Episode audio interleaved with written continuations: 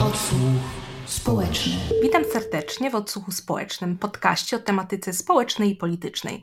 Przy mikrofonie Lex Juszczakiewicz, a moim gościem jest Anita Wojtkiewicz, psycholożka, autyska, edukatorka. Stworzyła i prowadzi bloga Psycholog na Spektrum. Dzień dobry.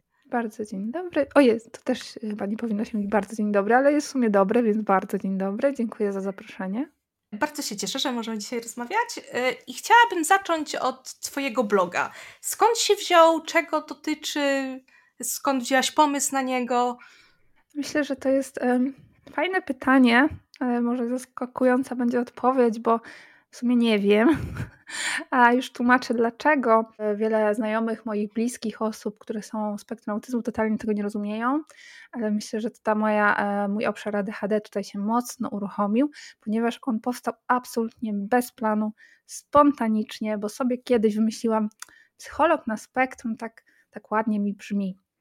I tak powstała strona. Sobie od razu ją stworzyłam. Tam funkcje lubię różne w internecie, tam strona, Facebook wtedy jeszcze była taka no nie wiem, no jeszcze ekscytowała w jakiś sposób, teraz to już chyba trochę dla starszych osób się robi ten Facebook, no ale ekscytowała, stworzyłam tą stronę i pomyślałam, o kurde, no co teraz? A więc na początku e, to było tak, że e, bardzo dużo było blogów anglojęzycznych, które czytałam o spektrum i ADHD i spektrum i ADHD. I e, miałam takie poczucie, że nie jest to dostępne dla nas, Polaków, w znaczeniu takim, ja dobrze znam angielski, ale czasami jestem zmęczona i nie chce mi się tego czytać po angielsku, bo to wymaga ode mnie przetwarzania z polskiego jeszcze na angielski. I mam ochotę, żeby ta treść była dla mnie dostępna i pomyślałam, że kurde, dlaczego nie stworzę dla tych osób, które po prostu nie chcą czytać po angielsku, bo są zmęczone, albo dla osób, które nie znają angielskiego, a przecież to też jest jakaś grupa w Polsce i pewnie dosyć duża, bo też znam osoby, które nie znają angielskiego albo znają inne języki niż angielski. No i zaczęłam tłumaczyć takie teksty, które wydawały mi się bardzo ważne, które nie było tej wiedzy o neuroróżnorodności wtedy w Polsce i zaczęłam je tłumaczyć na polski. I zaczęłam zapraszać znajomych. Tak sobie zapraszam, zapraszam. I tak w pewnym momencie patrzę na mojego mini bloga i tak ja nie mam 500 znajomych. Skąd tutaj tyle ludzi? I to poszło jak kula śnieżna. Nie wiem, kiedy to się wydarzyło. I e, sama strona ewoluowała, bo mam wrażenie z wszystkim i niczym. E, trochę jest moim pamiętnikiem. Czasami jest e, właśnie jakąś stroną, która pokazuje różne strony właśnie ADHD czy spektrum. Czasami jest głównie wiedza albo tłumaczenie badań. Czasami to jest też troszeczkę takie forum, mam wrażenie. Teraz jak spojrzałam na bloga, lubię rozmawiać z ludźmi, lubię wymieniać opinią, dużo też się uczę od tych ludzi. Na przykład dzisiaj stawiłam na blogu post o tym, że nie umiem sprzątać. E, jest to dla mnie trudne i dostałam tyle fajnych informacji zwrotnych, że weź na YouTube'a, weź tu sprawdź, tu masz taką grupę wsparcia dla osób, które nie umieją sprzątać i są neuroróżnorodne. Mówię, kurde, to jest dla mnie miejsce. I dzięki temu ja sama się dużo nauczyłam i tak jest, bardzo dużo się uczę od innych, od innych ludzi i też różnej wiedzy, bo moja specjalizacja jest określona. Więc myślę, że to jest też taka społeczność teraz, bardzo dbam o to, żeby nie było mm, argumentum ad personam, czyli jakieś tam, nie wiem, jakiejś agresji, złości, żebyśmy po prostu się wspierali jako społeczność i bardzo zależy mi na dobrej atmosferze. Czasami ktoś wpada i mówi, że życie takie nie jest, a ja sobie tak myślę, ale przecież to my kształtujemy życie i ja kształtuję to miejsce, więc to miejsce takie jest. Ma być po prostu dobrze, mimo że jesteśmy różni i też mamy wady. Ja mam ich naprawdę dużo, o czym też piszę. To jest psycholog, który nie ma jakichś trudności. Sama właśnie mierzę się z e, trudnością w wystąpieniach publicznych. E, jest to ciągły proces, który właśnie nawet teraz oswajam, więc czuję taką lekką zadyszkę. Muszę właśnie wziąć oddech, bo chyba zapomniałam oddychać. Ale tak, myślę, że to jest miejsce i rozwojowe dla innych i dla mnie. A y, do kogo jest skierowany Twój blog głównie? No i znowu bardzo trudne pytanie, bo mm, na początku nie wiem, na początku był po prostu istniał. Później zaczął być tak skierowany chyba bardziej do spektrum autyzmu. Tak bardzo chciałam ich wesprzeć na tej samej ścieżce co ja, bo jestem osobą, która została zdiagnozowana w dorosłości, więc tak miałam poczucie, że jest tyle osób, które jest w podobnej sytuacji do mnie. Jest to bardzo trudne, kiedy nie wiesz, dlaczego taki jesteś, jaki jesteś. I stwierdziłam, że chcę do nich wyjść, tak, że to głównie do tej grupy. Ale oczywiście zaczęły dzisiaj dołączać rodzice, rodzina, partnerzy, dzieci. E, czasami całe rodziny, mam wrażenie, są na, na stronie. I no oczywiście, że no zapraszam, tak? Chociaż treści zdecydowanie kieruję do samych osób neurorodnych. Po prostu no to jest moja grupa, z którą ja chcę spracować i w sumie pracuję w mojej pracy zawodowej. Wspomniałeś, że zostałeś zdiagnozowana jako osoba dorosła. Ja mam wrażenie, że nadal w kulturze mamy taki obraz, że autyzm jest problemem dotyczącym głównie dzieci. Czy mogłabyś coś mhm. więcej powiedzieć o swoim doświadczeniu? No, taki obraz był stworzony troszeczkę za sprawą, mm, myślę sobie, też specjalistów, bo wiedza w latach 90., która na przykład jeszcze kilka osób z różnych uczelni mówiło, że na, na studiach tłumaczono im, że autyzm jest zawsze z niepełnosprawnością intelektualną. No, kiedyś tak uczono, prawda? I jakby nie mam złości do, do ludzi, bo generalnie no, nauka się rozwija i my się rozwijamy. Mam raczej e, taką złość, kiedy osoby nie aktualizują swojej wiedzy. I rzeczywiście teraz wiemy, że jest nas dużo, że z autyzmu się nie wyrasta, że jesteśmy dorośli, że to, że nauczyliśmy się wielu rzeczy, to nie znaczy, że my wyleczyliśmy się z autyzmu, tylko po prostu nauczyliśmy się, bo jesteśmy ludźmi, którzy się uczą. I nie, autyzm nie jest upośledzeniem uczenia się. Też nie jest upośledzeniem uczenia się społecznego. My się uczymy. Jak mi ktoś wytłumaczy, że jest mu miło, kiedy ja podam mu herbatę, a ja chcę, żeby było mi miło, bo ja lubię tego człowieka, no to ja mu podam tą herbatę, mimo że kiedyś to nie było dla mnie oczywiste, bo mogę nie, na przykład nie lubić tej herbaty, albo po prostu jeśli chce herbatę, no niech sobie ją zrobi, tak? Jakby zrozumienie pewnych rzeczy jest bardzo ważne dla nas. My się nie uczymy społecznie tak jak e, osoby neurotypowe, w sensie, że to jest takie dla nas intuicyjne, że my to wchłaniamy, znaczy, nadal e, zastanawiam się, jak to jest intuicyjnie się uczyć społecznych zachowań. Myślę, że to jest magiczne dla mnie pojęcie i fascynuje mnie mimo wszystko, ale mm, jakby uczymy się, tak? Uczymy się świadomie, uczymy się przez analizę. Jest to nasza ścieżka uczenia się, ona jest inna, bo to jest właśnie e, autyzm. Autyzm jest odmiennością też w uczeniu, odmiennością neurorozwojową, czyli w tych obszarach właśnie rozwoju, tak? Rozwoju w uczeniu, rozwoju w relacji, rozwoju w, w każdej umiejętności tak naprawdę. Chociażby w tym sprzątaniu. Rozwój mojego sprzątania myślę, że jest specyficzny. Nadal się zastanawiam, jak ktoś wie, do czego jest ta ścierka, bo ścierka dla mnie to ścierka, to jakaś jest ścierka z mikrofibry, mikrofibra jest do czegoś innego. To czemu nie napiszą na tej ścierce, że jest to czegoś innego? Ja chcę po prostu ścierkę z napisem lustro. I to będzie idealne. Chciałam też zapytać, bo kolejnym takim stereotypem, który bardzo często występuje, szczególnie w mediach, jest mhm. stereotypem osoby autystycznej jako osoby zimnej i niezdolnej do mhm. empatii.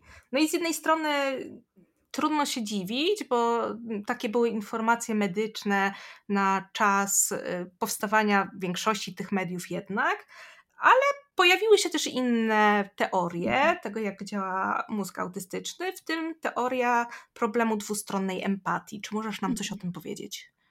W ogóle poruszasz tak trudny temat, że ja możemy tu nawet godzinę o tym rozmawiać. E, zacznę oczywiście od tej podwójnej empatii. E, tak, rzeczywiście mm, wskazuje się, że osoby autystyczne, mm, rzeczywiście trudno im wejść w buty tej osoby nieautystycznej, bo nie mają tych samych doświadczeń, ale w drugą stronę jest to samo. Osoby nieautystyczne mają trudność w rozumieniu perspektywy autystycznej. No po prostu rozumienie drugiego człowieka bardzo polega na tym, co my przeżyliśmy i co my, czego my doświadczyliśmy. I jeśli te doświadczenia są tak strasznie różne, są w pewnych obszarach różne, na przykład sensorycznie potrafimy mocno się różnić, prawda, jak doświadczamy świata, rzeczywiście jest tak, że o kurde, ale ja nie wiem dlaczego on tak to przeżywa. Dla mnie to jest nieoczywiste, bo ja tak nie mam. I to działa absolutnie w dwie strony, tylko jest taka presja, że to my jako mniejszość mamy się nauczyć, jak wspierać tą drugą stronę, jak jej empatyzować, jak jej współczuwać, bo przecież to jest norma, ale nikt nie uczy, że to no ja, nasza perspektywa też jest ważna i też potrzebujemy tego samego z ich strony. Więc e, ta teoria właśnie mówi też o takiej dysproporcji.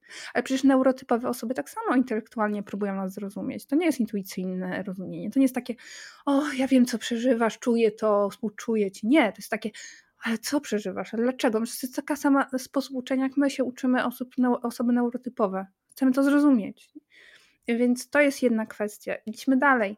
Kolejny mit, z którym ja bym jeszcze się mierzyła bardzo, to to, że osoby spektrum um, są w takim pudełku spektrum autyzmu, tam nic innego nie ma, osobowości, historii życia, rodziny, doświadczeń, traum. No po prostu jesteśmy klonami w jakimś tam wyobrażeniu autyzmu. My jesteśmy ludźmi. Pamiętajmy o tym, mamy bardzo dużo podobieństw do innych ludzi, w znaczeniu takim, że mamy podobny rodzaj osobowości, to nie mam takich różnic. Ta osobowość też u nas się rozwija. Mamy osobowość, nie jest, osoba nie jest tylko spektrum, ma swoją własną osobowość. Mamy też otoczenie społeczne, które na nas wpływa. Tak? Przeżycia, które na nas wpływają, to wszystko jest y, tak samo jak u drugiego człowieka. Przeżywamy, przeżywamy to, co się dzieje wokół nas, i to może nas traumić, i to może nas zaburzyć, i to może nas odciąć od emocji. Więc są oczywiście osoby spektrum, które z powodów e, wtórnych nie mają dostępu do swojej emocjonalności. Czy to dlatego, że nie nauczyły się tej emocjonalności i na przykład mają aleksytymię, czyli mają emocje, ale nie umieją ich nazwać, rozróżnicować. Czy to po prostu w jakiś sposób ich osobowość nie ukształtowała się prawidłowo ze względu na trudne środowisko, i są zdezintegrowani. Oni nie, nie, nie są w kontakcie ze swoimi emocjami. Oczywiście tacy ludzie istnieją. Pamiętajmy, że w ogóle to jest myślę, że ważne, że coraz częściej się mówi o tym, że to jaki mamy obraz autyzmu, szczególnie jaki mieliśmy obraz autyzmu, to nie był obraz samego osoby w spektrum autyzmu, to był obraz osoby w spektrum autyzmu, która doświadczyła traumy. Więc taka ztraumatyzowana osoba w spektrum autyzmu może rzeczywiście być zimna i odcięta od emocji. No bo jakby wyparcie jest jednym z podstawowych mechanizmów, który jest potrzebny do przetrwania w trudnych warunkach. Więc to jest jedna rzecz. Druga rzecz jest jeszcze inna, taka właśnie e, związana z tym trudnością nazywania tych emocji typu, że ta osoba wydaje się dziwna, ale ona po prostu nie jest e, zimna i dziwna, ale ona po prostu jeszcze nie ma narzędzi takich świadomych do nazywania. Pamiętajmy, że osoby z spektrum autyzmu mają dużą potrzebę uczenia się takiego świadomego, nie takiego intuicyjnego. Też nie mają tendencji, żeby tak zwracać uwagę na swoje ciało, bo dla nich obiekty są interesujące. Nie zawsze interesujące jest to ciało. A żeby się nauczyć tego ciała, tego jak ono reaguje, jak przeżywa lęk, jak przeżywa głód, musimy zwrócić na nie uwagę. Więc to czasami trzeba osobie spektrum powiedzieć: hej, zwróć na to uwagę, to jest ciekawe, zobacz, jak przeżywasz emocje. I tym się też właśnie czasami zajmuję na konsultacjach, żeby pobudzić to zainteresowanie własnym ciałem, bo bez tego nie możemy uruchomić tej uważności i na emocje własne, ale też na innych ludzi. Klient mówi, że zaczął właśnie widzieć w sobie emocje i był taki zdziwiony, o kurde, ale zacząłem widzieć emocje też w innych ludziach. Tak to działa. Jeśli my nie mamy tej świadomości własnych emocji, swojego ciała, to jak mamy wiedzieć, jak inni reagują? No nie mamy tych wspólnych doświadczeń, nie mamy tego współodczuwania, więc to jest też ważne. Kolejna rzecz. Jeszcze inna rzecz to bardzo często myli się ekspresję emocjonalną z przeżywaniem emocji. A tak jest taka pewna próba ludzi, próba osób z spektrum autyzmu, która nie ma ekspresji takiej silnej, albo ma ekspresję emocjonalną, która jest może nieadekwatna, w sensie nieadekwatna, ona jest adekwatna dla osoby spektrum, ale ona jest społecznie taka nienormatywna. I rzeczywiście albo mają ubogą tą mimikę, albo wyrażają emocje w sposób taki, który jest odczytywany jako zimny albo obojętny.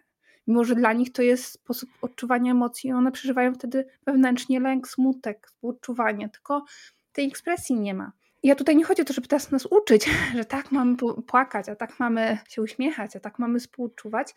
No nie o to chodzi, bo to jest ta odmienność. To, to nasza naturalna ekspresja jest po prostu inna i bardzo jest niezdrowe, żeby się uczyć na siłę ekspresji, która nie jest dla nas naturalna. Chodzi raczej o tym, żeby zrozumieć tą odmienność i też komunikować. Czyli to, co ja często robię z osobami spektrum, tłumaczę, że trzeba mówić o swoich emocjach. Jeśli odczuwasz smutek, uczujesz komuś, poinformuj go, bo może rzeczywiście dla niego twoja e, mowa ciała nie jest oczywista. Szczególnie, że też pewnie dla ciebie jego może być nieoczywista i to się zdarza. Więc uczę, że ta taka jasna, świadoma e, komunikacja jest bardzo ważna, żeby w ogóle właśnie czuć tą wspólnotę, czuć to współodczuwanie, tą empatię. Więc jak widzisz, temat jest bardzo złożony i tak jak taki typowy psycholog odpowiem, to zależy. To jest dobra odpowiedź. Natomiast ja bym chciała, żebyś jeszcze nam troszeczkę powiedziała o y, sposobach komunikacji i jak to jest, mhm. że w procesie diagnostycznym zwykle, przynajmniej w diagnostyce y, ICD-10, mówimy o deficytach w mhm. komunikacji społecznej i jak to się ma do problemu podwójnej empatii. Uch, coraz trudniejsze. Widzę, że wchodzę na jakieś tam szczebelki sprawdzianu wiedzy i teraz będę wystawianą miała ocenę. E, nie no, żartuję. No, deficyty oczywiście, medyczny model spektrum autyzmu zakłada różne deficyty, jak każdy medyczny model, w sensie on kieruje się na trudności i problemy. Wiesz co, no ja bym zaczęła od, od początku, od tego, czym jest autyzm i dlaczego jest odmiennością neurozwojową i na czym w ogóle ta odmienność polega. Bo tak naprawdę osią, wokół której e, autyzm się rozwija, to jest właśnie obiekt, ale to nie jest obiekt w znaczeniu człowieka, to jest obiekt w znaczeniu przedmiot, informacja, pasja, zainteresowania.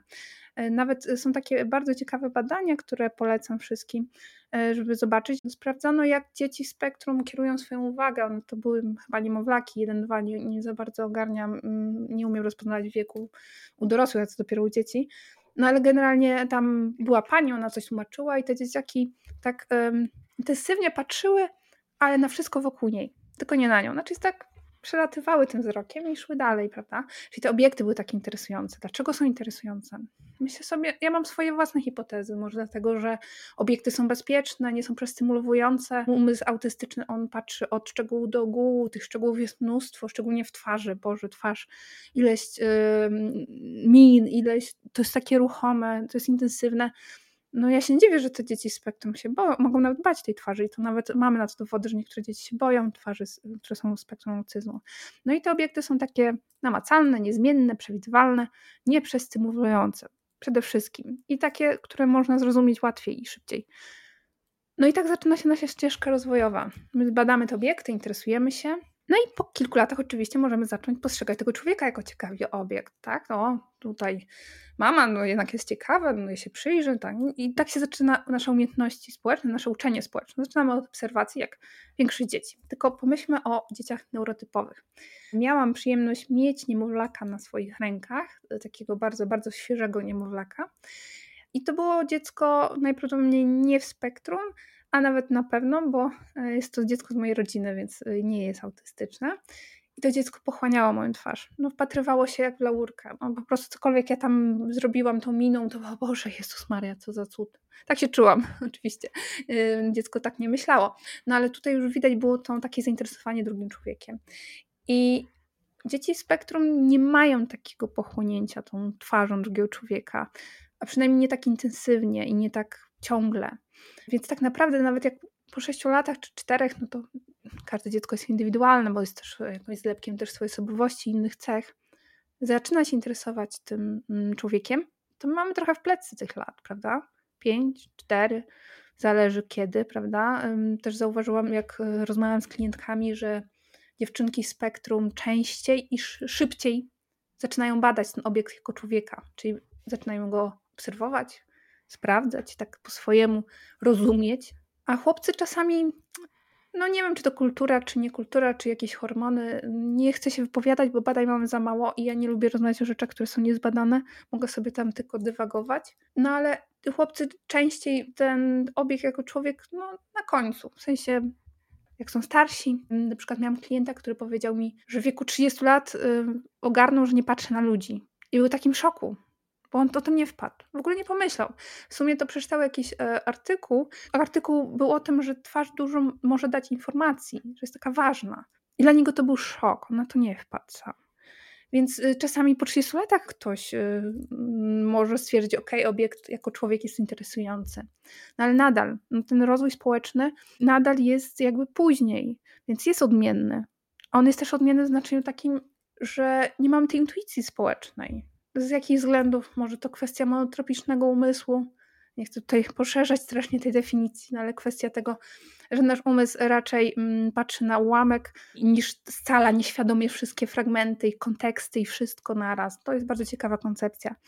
E, no ale może dlatego nie mamy tej intuicji społecznej, więc też uczenie się, sposób pytań, dowiadywania się i to tak do spodu, tak, y, żeby zrozumieć tą logikę działania, bo ta logika często jest taka ważna, bo ona tak porządkuje świat, dla nas świat jest tak intensywny.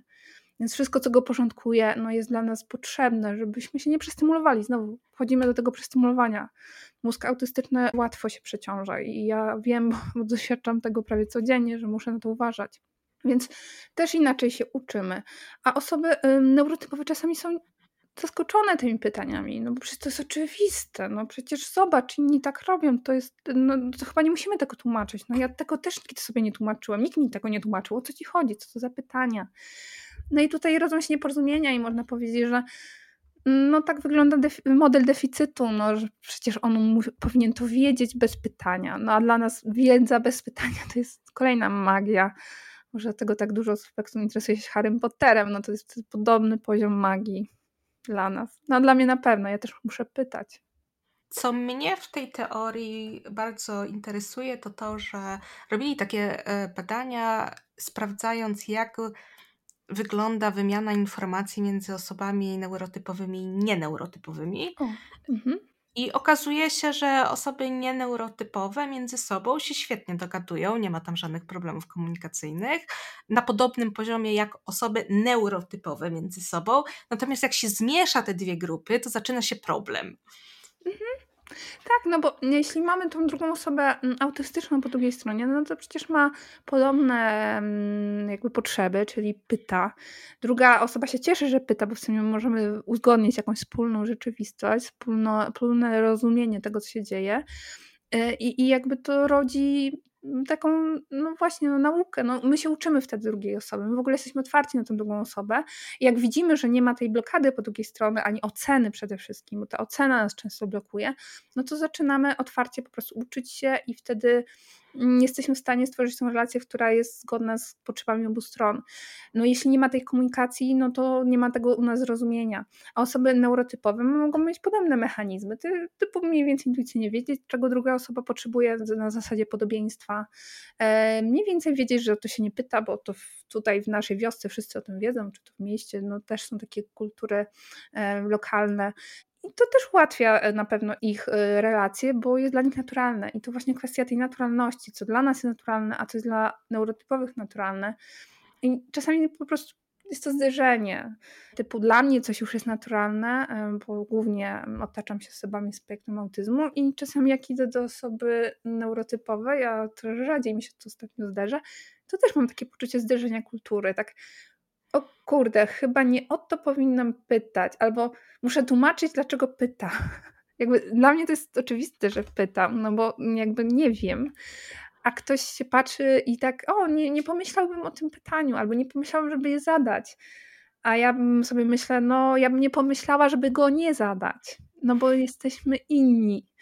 I dopóki jest ta otwartość mm, z drugiej strony na tą inność, i na, no to nie jest tylko, że my jesteśmy inni, bo oni neurotypowi są inni dla nas. Czyli na te dwie inności, które się spotykają, jest ta otwartość, taka e, potrzeba właśnie rozmowy o tym, tych różnicach, które ewidentnie są i tego nie da się tutaj udawać, że nie ma. To wtedy jest też możliwe porozumienie, ale no nie może być tak, że, jedna grupa chce dominować w znaczeniu takim, jakby nie muszę ci tłumaczyć, e, zachowuj się tak zgodnie z moją naturą, bo to nie wyjdzie. No bo jakby, żeby była relacja dobra, to każda strona musi być wysłuchana i jej potrzeby zadbane, bo inaczej nie mamy relacji partnerskiej, tylko zaczynamy mieć jakąś hierarchiczną, która nikt nie chce być chyba na dole tej hierarchii. Wróćmy na chwilę do diagnostyki u osób dorosłych. Skąd u Ciebie wziął się pomysł, żeby się zdiagnozować w kierunku autyzmu? Tak, lubię tę e, historię, która idzie za tym pytaniem.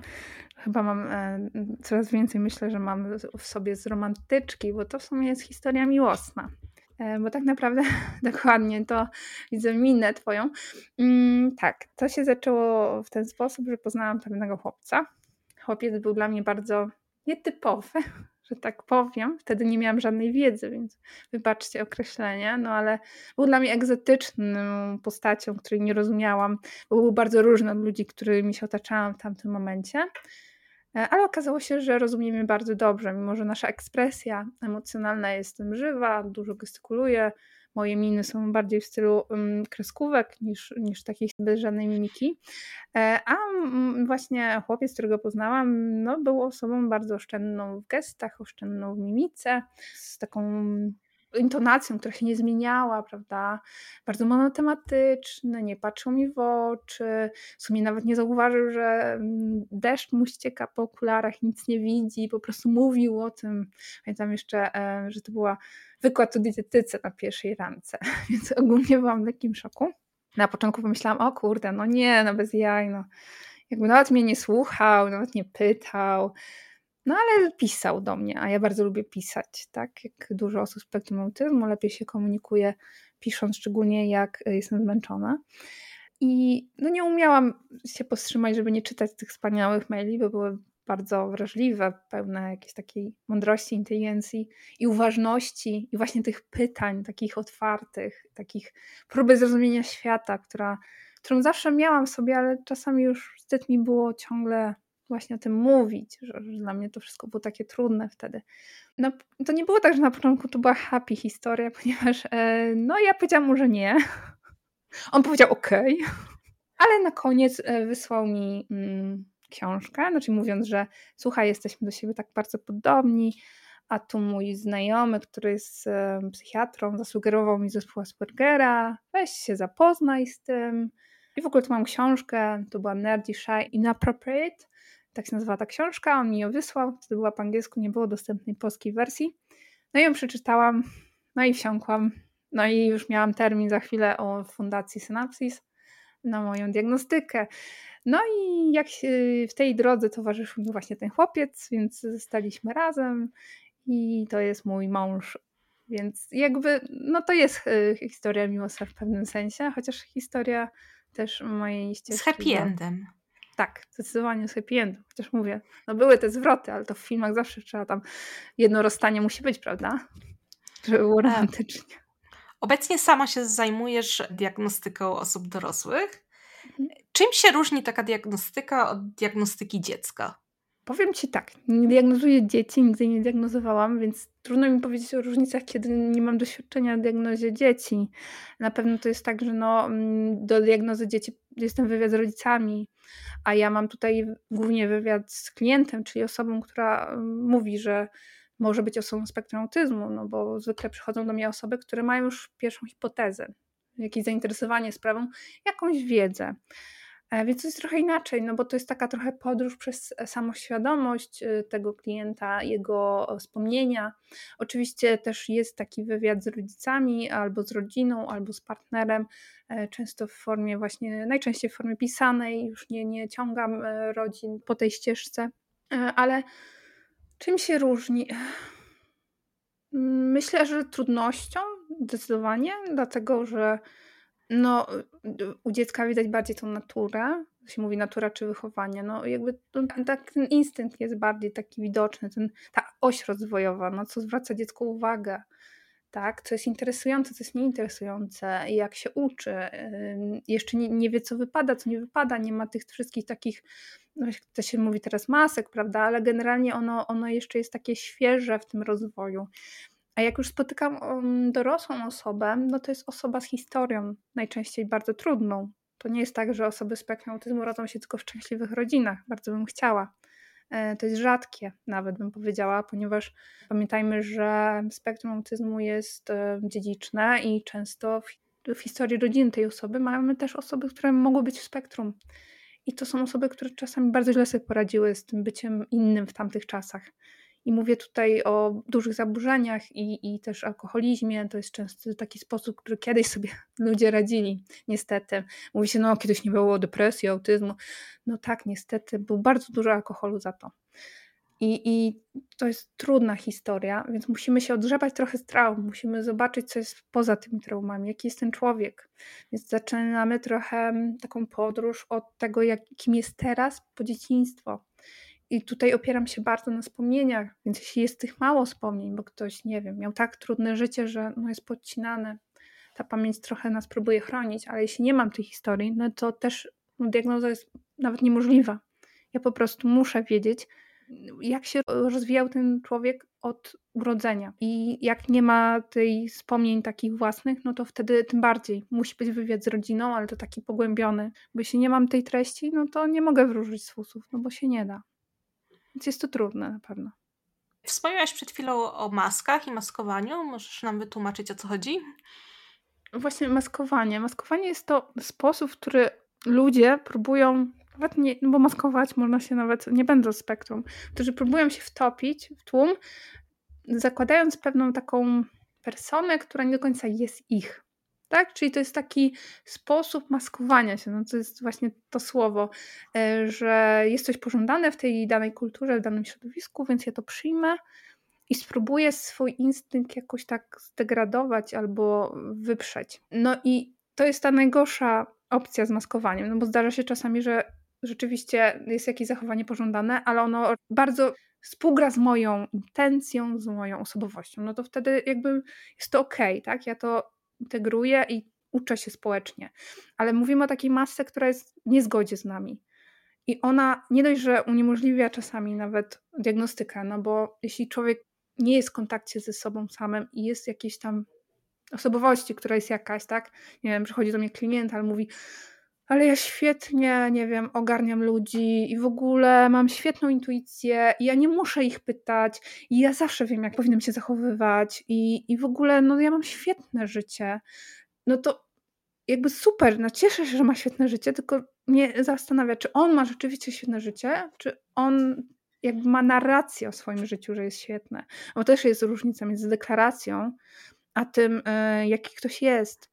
I dlatego no, czasami najlepszą opcją, zanim się zdiagnozujemy, jednak jest ta terapia, w znaczeniu takim, żeby zobaczyć, kim jesteśmy naprawdę.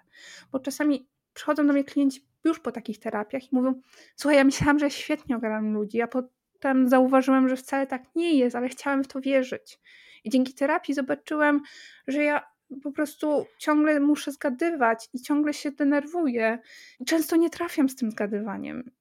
Myślałam, że trafiam, ale po prostu ja nie sprawdzałem, czy nie sprawdzałam tego. I nagle zaczynamy ten unmasking, tak? Już wiemy, że okej, okay, czyli ta odmienna ścieżka uczenia jest, bo pytasz, nie wiesz, nie chcesz zgadywać, a jak zgadujesz, to się mylisz, tak? Jednak y, widać, że, że to życie nie jest tak, jakbyś chciał, żeby było, ale starałeś się, żeby było, bo to było pożądane, tak? Więc wtedy jest bardzo ważne, żeby te maski wszystkie pozdzierać, bo diagnoza nie diagnozuje maski, no bo nie da się, tam nic nie ma, to jest zwykle pozór, no to nie jest prawdziwe. E, więc żeby być na diagnozie, to mimo wszystko trzeba być jak najbardziej w sobie, w kontakcie ze sobą. I to też jest trudne w diagnostyce, no bo też czasami jest bardzo trudno zrzucić te maski, żeby zobaczyć, że ten idealny obraz on nie istnieje, a pod spodem jest tak dużo bólu i odrzucenia, które było udziałem tej osoby, która miała tą atypową ścieżkę rozwoju. No dobrze, a przyjmijmy na chwilę, że ktoś w naszym otoczeniu dostaje diagnozę jako osoba dorosła.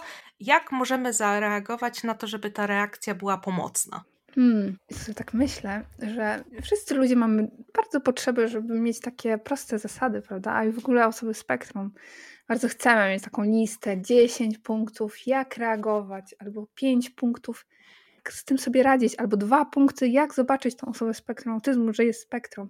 To jest bardzo trudne, bo ludzie są różni i nawet osoby spektrum autyzmu są różne, więc to chyba pierwsze, no, no to, to, to myślę, że to jest nawet uniwersalna zasada do wszystkich ludzi i myślę, że czym bardziej będziemy uważni na każdego człowieka, tym wszyscy, wszystkim nam będzie lepiej. To po prostu pytaj, czego potrzebujesz, jak sprawi, żeby było ci tu dobrze, czym jest ci trudno, albo z czym, z czym jest ci łatwiej właśnie, e, czego właśnie od nas oczekujesz, albo czego nie chcesz od nas. Te wszystkie pytania są chyba podstawowe moim zdaniem. A takie ogólne, Hmm. Zdarza się oczywiście, jak już wspomniałam, mm, grupa leksytymicznych osób spektrum to nie jest mała grupa i widzę to często niestety. Czasami osoba nie wie, więc y, można powiedzieć jej: mm, Słuchaj, mam dla ciebie, nie wiem, pokój, w którym jest cicho, spokojnie i przytulnie, nic ci nie będzie przeszkadzał. Jeśli chcesz się tam schować, to schowaj się i odpocznij. To jest, może być nawet taką uniwersalną zasadą, bo pamiętajmy, że mimo wszystko umysł autystyczny, organizm autysty no jest męczliwy. On szybko traci tą energię. Nasz mózg jeszcze zżera nam tak dużo tego wszystkiego, że, że łatwo się naprawdę przestymulować. I, i też sensoryka, a nawet nie sensoryka, nawet jak ma się mało tych nadwrażliwości, to mimo wszystko kontakt społeczny jest mega spalający, bo pamiętajmy, że no, dla nas to nie jest intuicyjne, my musimy uruchomić dużo tych zasobów takich poznawczych, tych świadomych, tu musimy kminić, tu się zastanawiać, chyba, że nam wszystko jedno, to też nawet jak wydarzy się konflikt, to też jest to obciążające, więc ciężko uciec przed tą stymulacją, e, więc taki pokój byłby zbawienny. No i myślę sobie, że też dopytać, czy są jakieś potrawy, które są przyjazne, no bo to kwestia sensoryki, wiele osób w spektrum ma wybiórczość pokarmową i, i potrzebuje tego swojego pokarmu, żeby czuć się bezpiecznie, no i żeby, żeby, no właśnie, żeby spokoju sobie delektować się, a nie zmuszać i walczyć z bigosem na przykład. Ja nie jem żadnego bigosu. E, więc myślę, że to ta druga zasada. I trzecia zasada, no właśnie, myślę sobie też ten uważać z tym dotykiem, bo mm, oczywiście nie musimy zakładać, że każda osoba spektrum e, ma nadwrażliwość dotykową, bo tak nie jest. Ale myślę sobie, że lepiej mm, uważać niż kogoś zranić. Czyli taki, nie wiem, właśnie to pytanie, czy mogę cię przytulić, czy mogę się z tobą tak przywitać, czy to jest dla ciebie ok, czy to jest nie dla ciebie. Y, no, ale myślę, że to przede wszystkim nie domyślać się, bo to ani ze strony osób neurotypowych, strony autystycznych, ani w drugą stronę no nie działa i to jest właśnie zgodne z teorią podwójnej empatii. To jeszcze na koniec e, wyobraźmy sobie, że nasz słuchacz albo słuchaczka podejrzewa u siebie autyzm. E, co może zrobić w takiej sytuacji? Gdzie szukać pomocy? Myślę, że miejsc jest coraz więcej. Oczywiście można do mnie napisać, tylko e, diagnostyka u mnie niestety w tym momencie to około dwóch, trzech miesięcy oczekiwania na proces, ale i tak zawsze staram się na przykład przekierować do innej placówki albo podesłać jakąś listę właśnie z placówkami do diagnozy. Myślę, że dużo miejsc powstaje w necie, bardzo dużo samorzeczników, prawda? Fundacja Prodesta ma e, swój blog, który jest naprawdę wspaniałym miejscem żeby y, się dowiedzieć coś więcej. No i te zagraniczne blogi no, są nieocenione. Myślę, że ta wiedza i ciągle jeszcze pokutuje u nas, jest trochę jej za mało, więc też tych zagranicznych blogów bardzo. Ja nie chcę mówić nazw własnych, y, bo ja przekręcam wszystkie nazwy własne, jakie istnieją, więc nie powiem wam, jakie to blogi, ale jeśli do mnie napiszecie, to na pewno się podzielę, jakie wygoogluję bo ja je rozpoznam, jak je zobaczę, ale z pamięci to, to ja nawet swoje imię, nazwisko potrafię przekręcić, więc baczcie. E, ale tak, no i o, myślę, że to jest bardzo ważne. E, każdy człowiek, e, nieważne czy jest spektrum, czy nie spektrum, ma taką ludzką potrzebę przynależności. I często właśnie, jak przychodzą do mnie osoby spektrum, podstawową potrzebę, którą oni mają, a która jest niespełniona, to jest potrzeba właśnie przynależności do, do jakiejś grupy, do jakichś ludzi. I myślę, że najważniejsze na tym etapie jest trochę jakby nakarmić się tym kontaktem z ludźmi podobnymi, czyli wejść do grupy, poobserwować, zastanowić się, jak ludzie mają spektrum, tak? Co ja mam, co ja nie mam, bo pamiętajmy, że no to nie jest tak, że osoba spektrum pisze wpis i my mówimy, o tak, to ja wszystko to samo i milion osób mówi, tak, ja też tak mam, bo tak nie jest, jesteśmy różni. Ale mimo wszystko zobaczyć, jak jesteśmy różni i że inny nie znaczy gorszy, tylko po prostu znaczy inny i że może ta osoba rzeczywiście jest inna w swoim takim własnym wydaniu, bo tutaj no, pamiętajmy osobowość, historię życia, wszystko się nakłada. Jesteśmy właśnie taką, takim magicznym napojem z tych wszystkich składników, prawda? I warto to też docenić i o tym pamiętać, że jak ja jestem Anitą, to jestem Anitą, ale nie jestem tylko autystką, tak? I mam swój temperament, swoje lęki, swoje przeżycia, swoje poglądy, swoje doświadczenia, E, i swoje takie cechy indywidualne, prawda? I swoją towarzyską, bo towarzyskość jest też e, takim aspektem dziedzicznym, który nie jest związany e, stricte ze spektrum. No, też poobserwować, być z nami, tak? I wtedy też się dużo dowiemy. Bo te grupy są właśnie bardzo informatywne, bardzo dużo rzeczy można tam znaleźć. Ja sama na początku swojej drogi właśnie w takiej grupie uczestniczyłam. Myślę, że to było jedno z najlepszych rzeczy, jakie wtedy zrobiłam dla siebie. W takim razie zapraszamy wszystkich serdecznie na bloga e, Psycholog na Spektrum. A na dzisiaj dziękuję serdecznie za rozmowę. Dziękuję bardzo. Gościem odsłuchu społecznego była Anita Wojtkiewicz. Rozmowę wydał Mateusz Pigoń, a zrealizowała Katka Mazurka.